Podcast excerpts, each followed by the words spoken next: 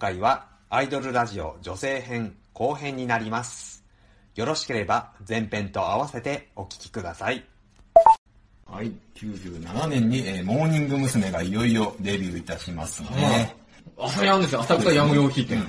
は朝やんでなんかオーディションやって、うん誰か一人デビューさせるみたいな企画があったんですねい。。平家道夫ですよね。そうですね。それで選ばれたのが平家道夫さん。えええええで、その落選した人たちを集めて作られたのがモーニング娘。ですね。そうでしたね、そうでしたね。ね。おーうん、その辺は知ってんだね、遠藤君。ああ、朝やん見てましたからね。ああ、そう。もともと浅草ヤング用品店で、あの、水道橋博士とかうん。出てた頃じゃなくて、それが終わって朝やんっていう、あの、ナインティナインの番組が始まったやつですよね。はいはいはい。その前に小室哲哉時代があるじゃないですか。小室哲哉がプロデュースして、うん。スターを出そうってことで、でいわゆるオーディション番組うん。が始まって、んその後、第2弾として、ツンクプロデュースの第1号としてう、ん。平家道を選んだんだけど、うん。見てました。見てました。はいはいはいそうで、最初の頃はそんなに人気なかったんですけれども、あのね、岡村隆史と矢部がね、モーニング娘。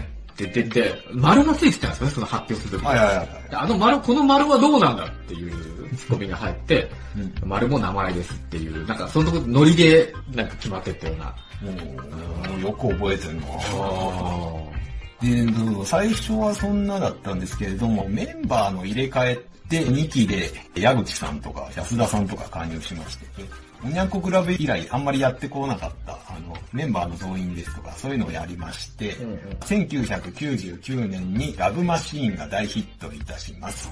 それで、えー一気に国民的アイドルグループになります。言われてましたね、あの頃ね。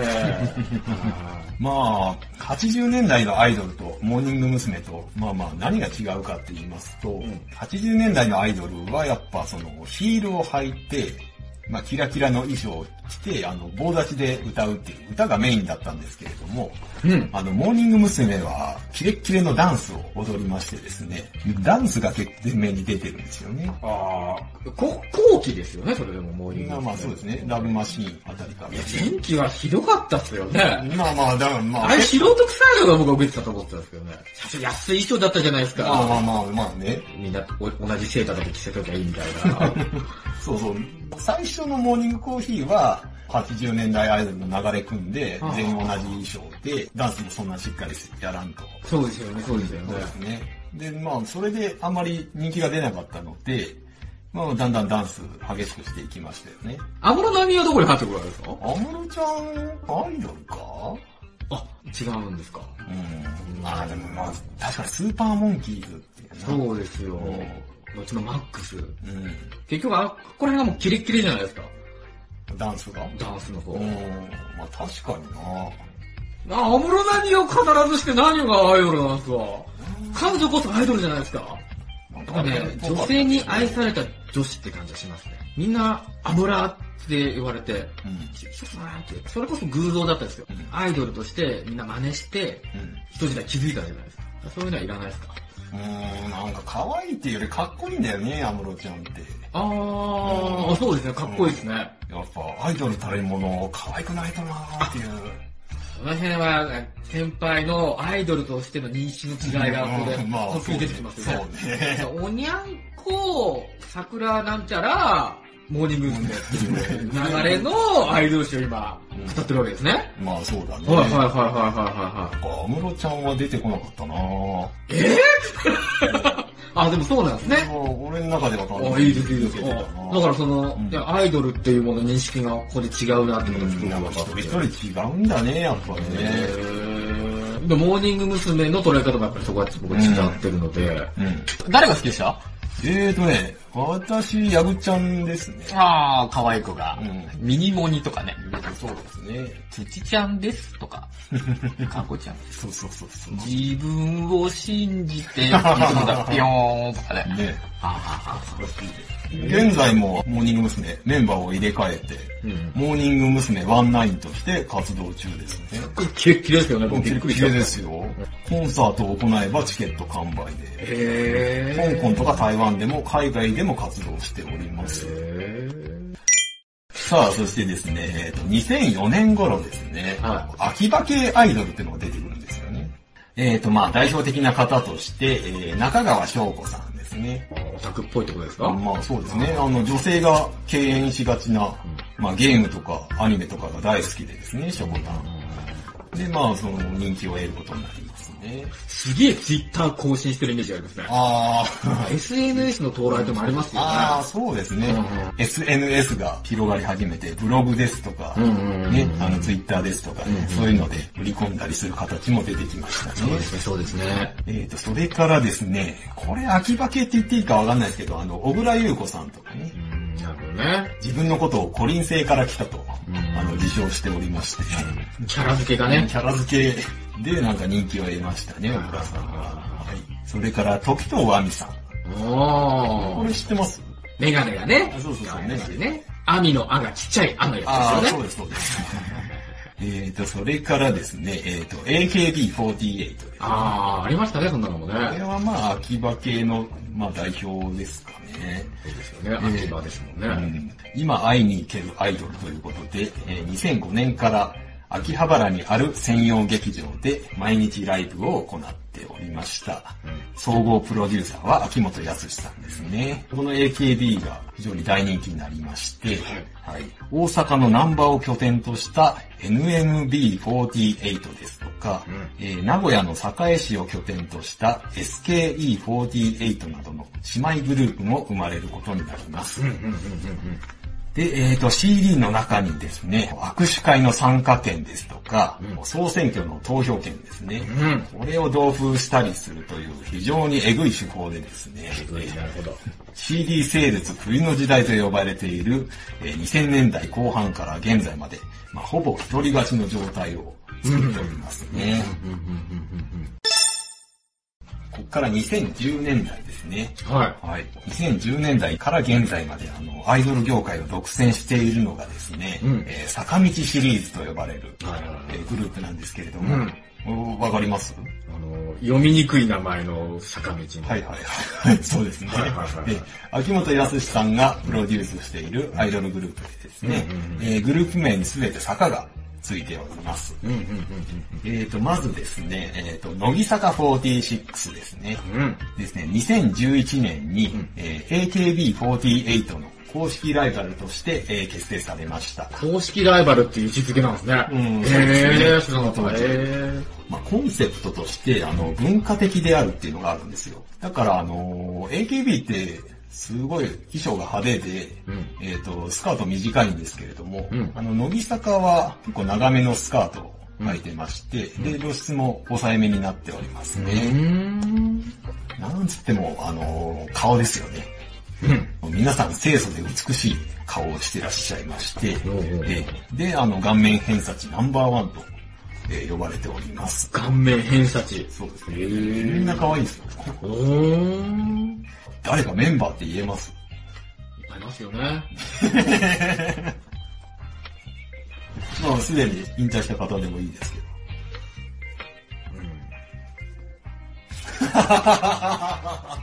乃木坂。乃木坂。乃木坂。知らないね。全然わかんないです全然わかんない。あの、白石麻衣さん。あれ、西野七瀬。あれ、斎藤飛鳥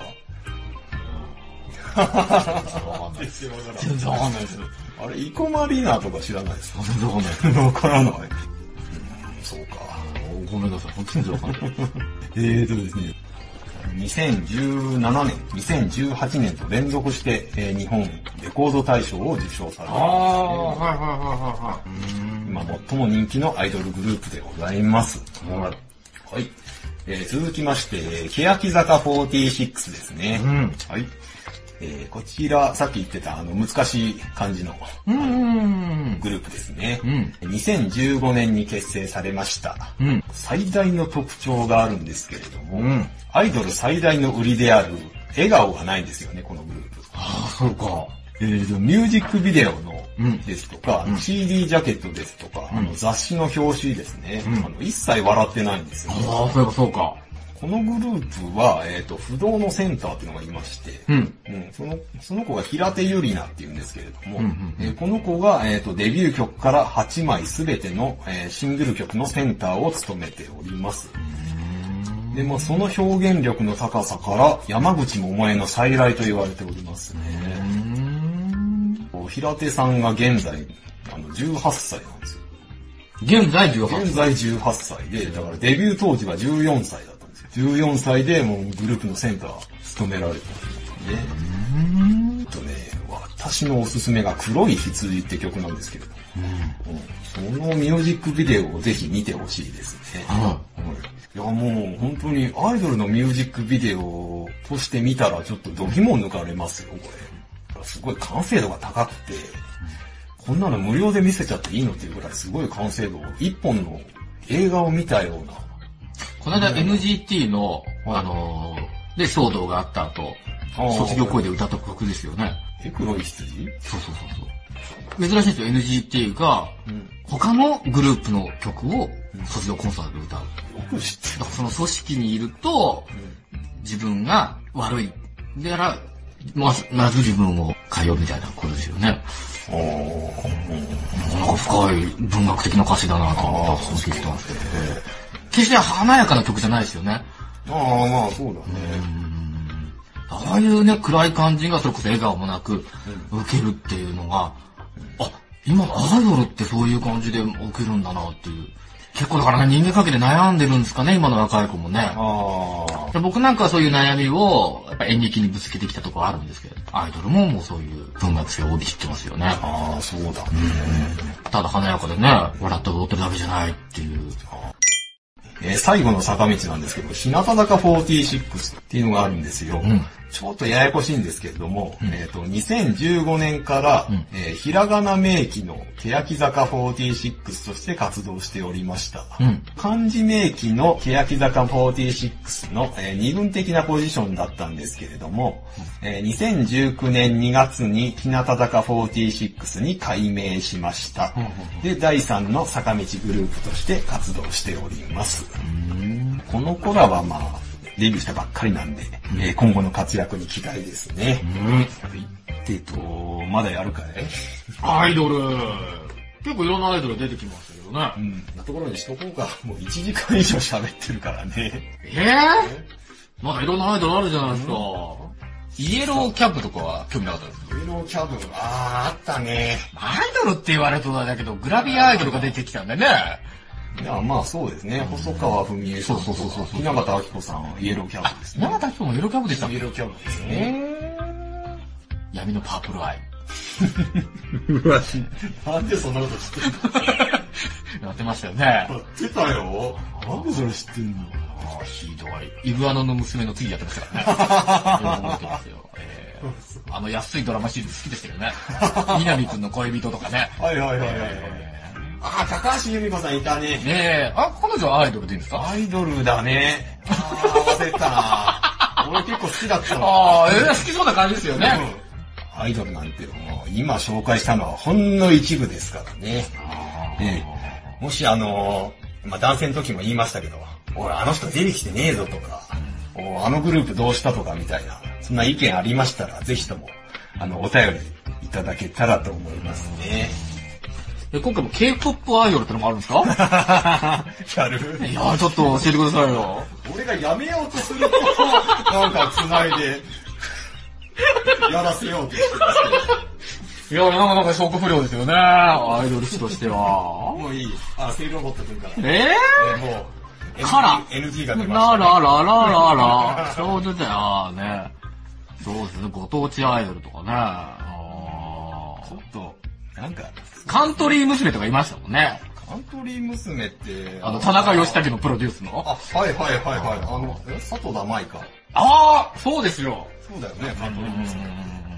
そうそうね、まだまだご紹介しきれないアイドルたちもたくさんいますんで。アマチュアンって見てますよ、工藤君。いいよ、もなんでうお終わりにしましょう。ええスイロボット君からもう限界サインが来てますんで、あーテープの時間があるみたいですね。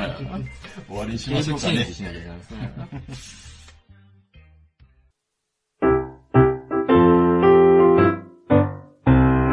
これくらいのお弁当の蓋に、おったよりおったよりちょいと詰めて、ハッシュタグにおっぺふた二つけて、さん、もち？ライドさん、はいはい。ゆかさん、呼んだ？八部九夫さん、小躍りしましょう。ネタの滑ったくまさん、滑ってないわ声の通ったグリーン。そんな。ポッドキャストお弁当の蓋、週のどこかで不定期配信中。ゆるっと聞いてね。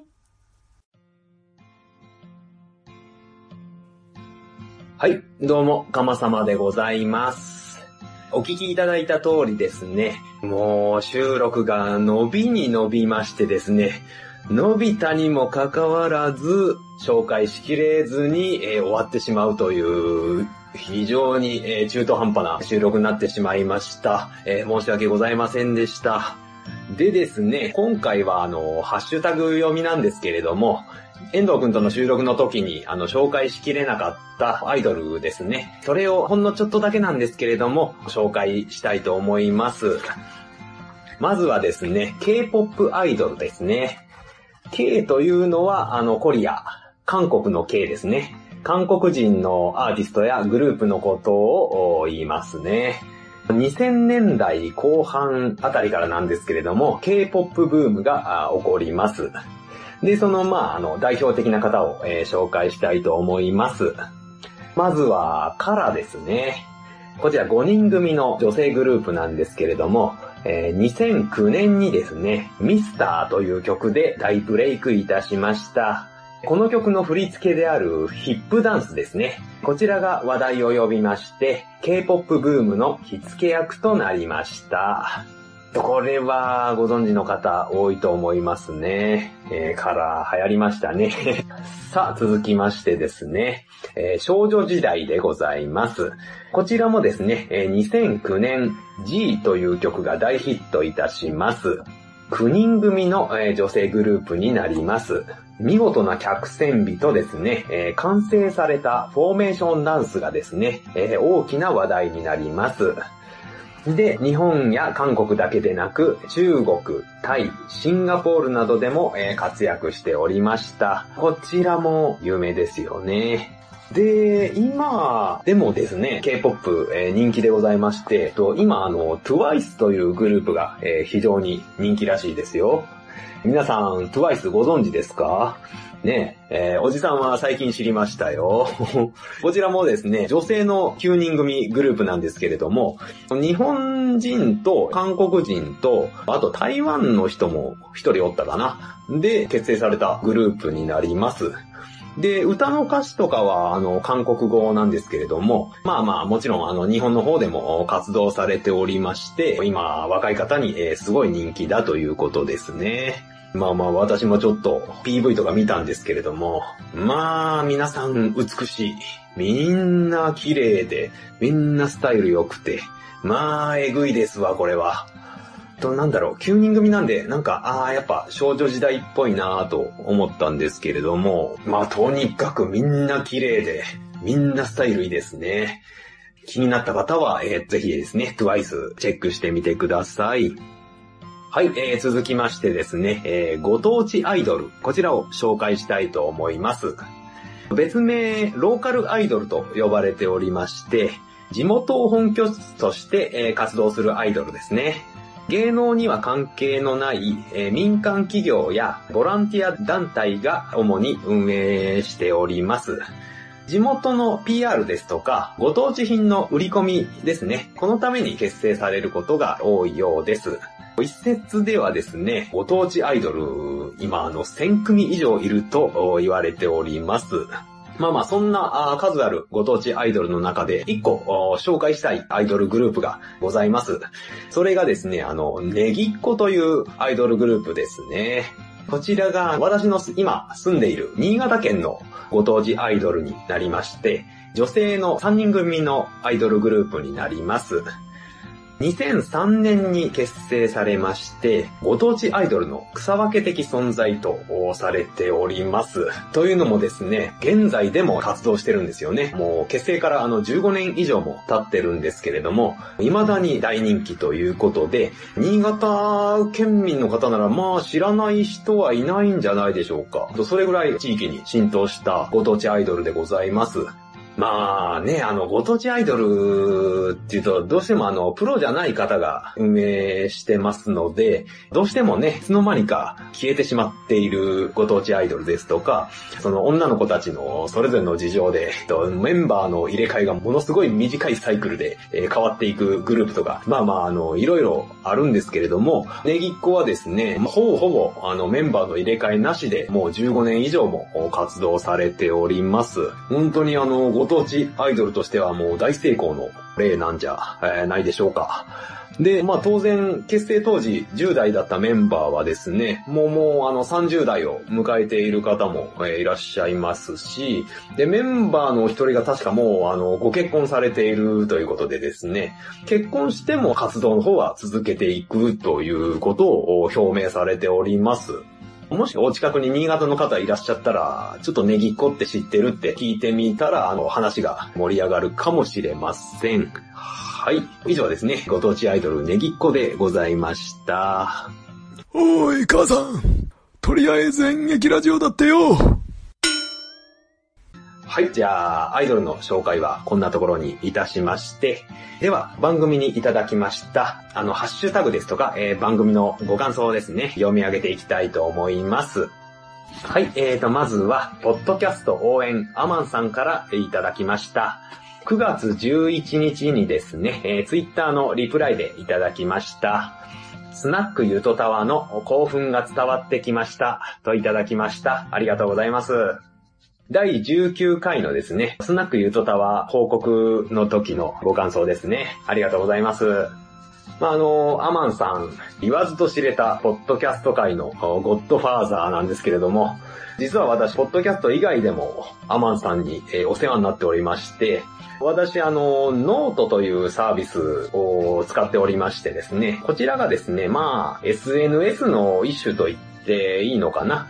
日記ですとか、写真ですとか、音声もいけますね。そういうのをアップすることができて、それをノートに会員登録している人があの見ることができて、えー、感想を送ったりですとか、ツイッターでいういいねですね、えー、好きをつけたりすることがあのできるというサービスなんですけれども、そこで、えー、私がですね、私あの、スーパーで働いてるんですけれども、スーパーの副店長日記っていう日記をつけてるんですけれども、私がこの日記を更新するとですね、必ずアマンさんがですね、コメントをつけていただけるんですよね。本当にこれありがたいですね。なかなかね、コメントってつかないんですけれども、あの、アマンさんはね、必ず読んでいただけるんで、本当ありがたいです。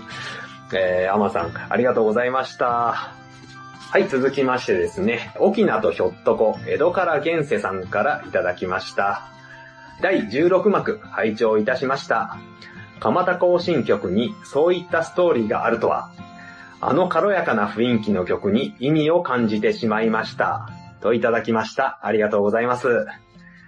第16幕は塚公平さんの回ですね。そうですね、あの、蒲田行進曲と例のメロディーは非常にあの有名なんですよね。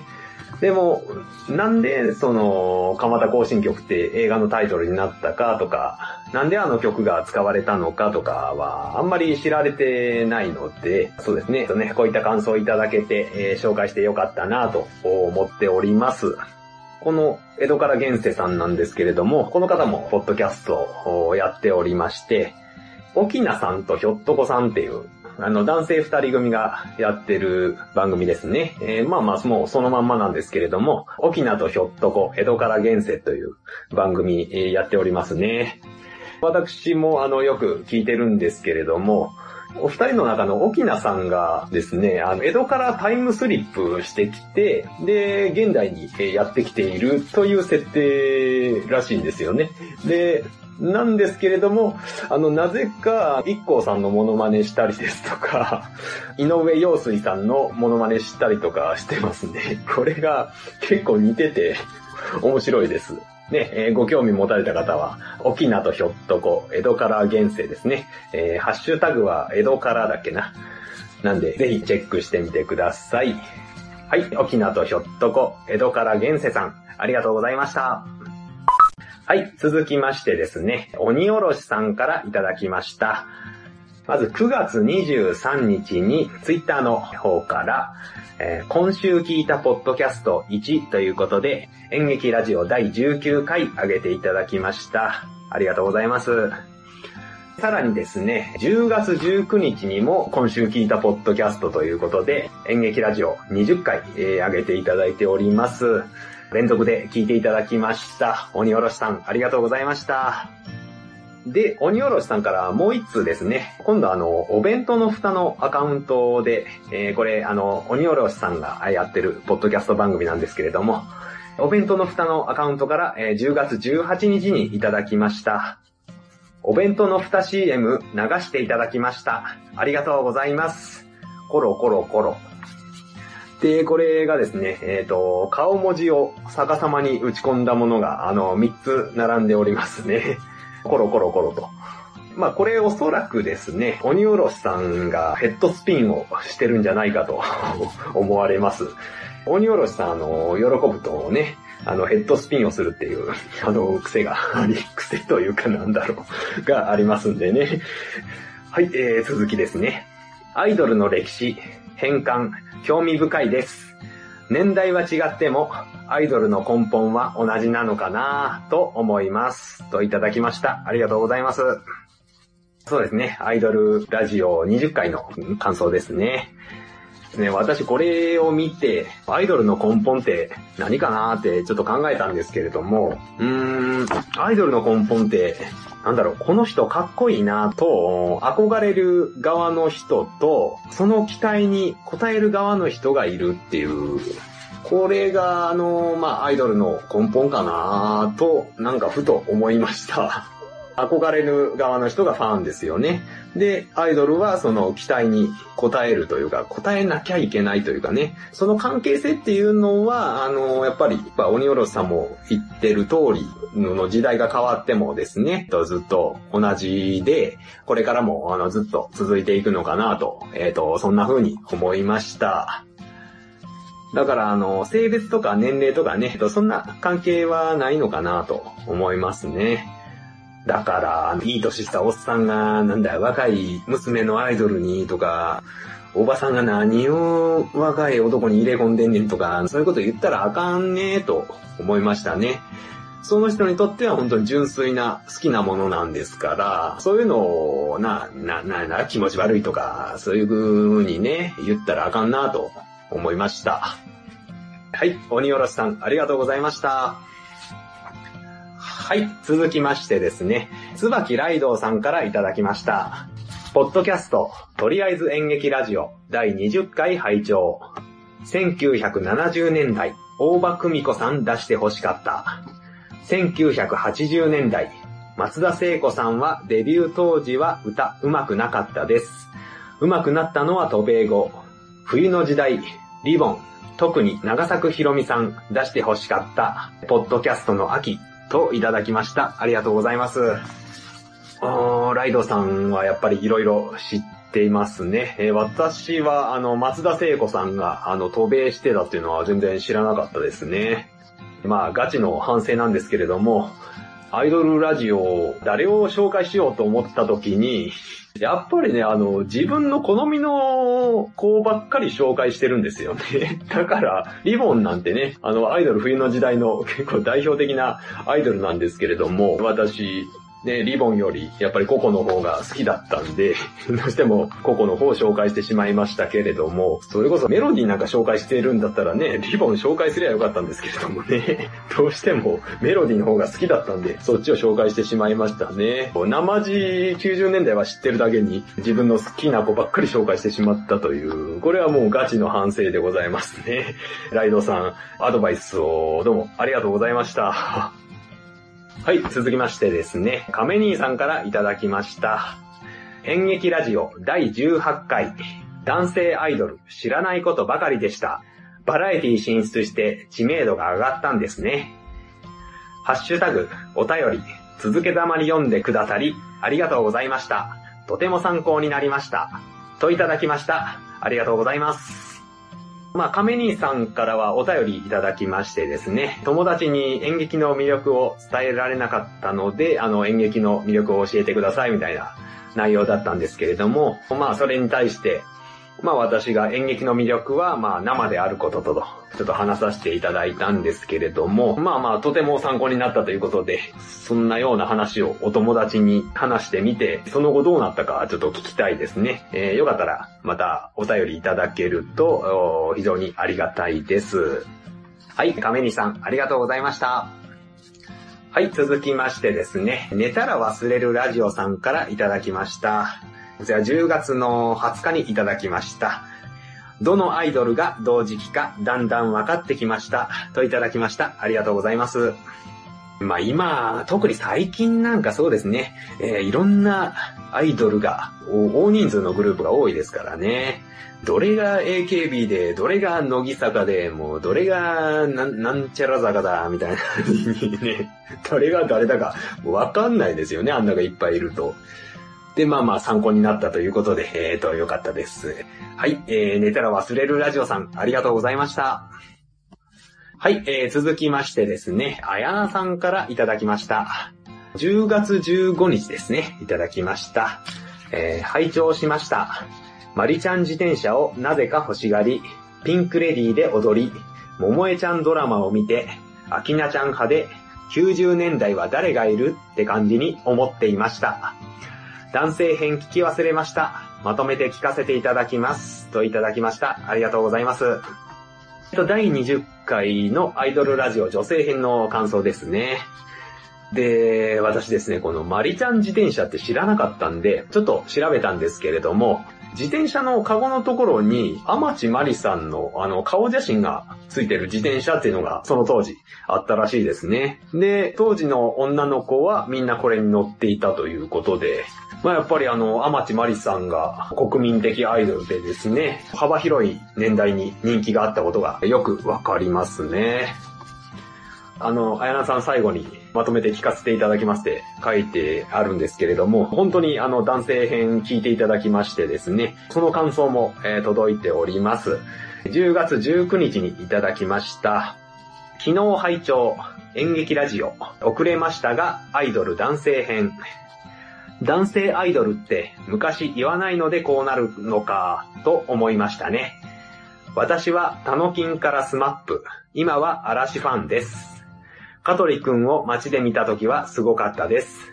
女性編後半も楽しみですね。といただきました。ありがとうございます。たのきんから SMAP で今は嵐ということで、うん、ジャニーズやっぱり強いですね。あの、香取慎吾さんはですね、 SMAP の中で最年少ということでですね、 SMAP の人気があの結構出てきた後でも、まだ若いですから、車の免許が取れずに、電車で仕事に向かったりしていて、で、ファンに結構見つかってたみたいな話をなんかどっかで聞いたことがあります。あやなさんもあの、香取くんを街で見たということで、これはあの、なんかの撮影ですかね？それとも、なんかプライベートの香取慎吾が歩いてるところを見つけたというとこですかね。よかったら、あの、またあの、詳しく聞かせてください。えーお便りお待ちしております。はい、あやなさん、ありがとうございました。はい、ハッシュタグ読みは以上になります。本当に皆さん、たくさんのお便りをありがとうございました。はい、それでは最後に告知です。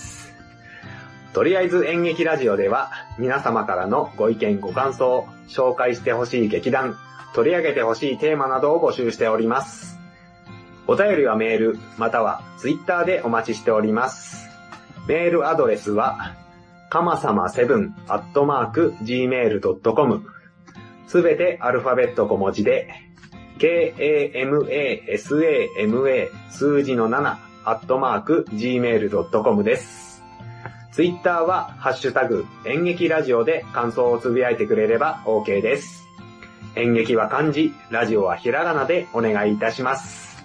それから YouTube でも最新回からすべての過去回を聞くことができます。こちらはとりあえず演劇ラジオで検索してください。それではまた次回お会いいたしましょう。さようなら。